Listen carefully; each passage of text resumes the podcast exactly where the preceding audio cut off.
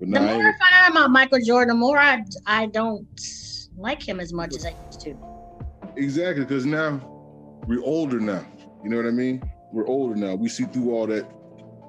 We see through all that. We're not captivated by like the dunks and flying through the air and he be like Mike. You know, we mm-hmm. see through all that now. We got, you know, like yourself, you're an auntie, you know what I mean? I'm a dad and shit like that. You see through all of that shit now. You see what they you see what they doing in society. You see Mm. what they pushing in society. So it's like, all right, bro, I'm good. Did you happen to catch the, la- the last dance on ESPN? I seen it. I seen it. You know, What you think of it? when you put you put money and you put money ahead of everything and being you put m- greatness and money ahead of everything else. That's what you get.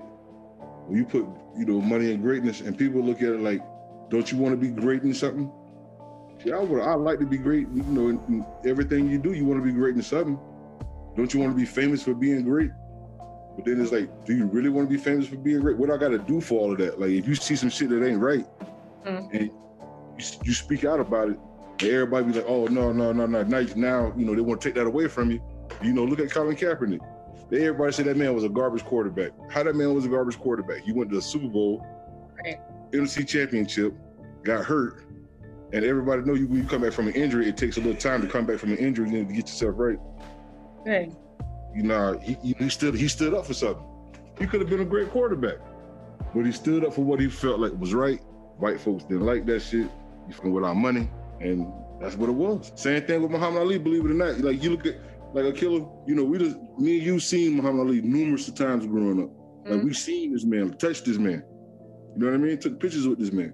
And as you get older, you see like, God damn, man, like why did that man keep fighting for so long? You know what I'm saying? Why did he keep fighting for so long? It was nobody in that man corner to be like, hey, now that's it, champ. That's it, champ.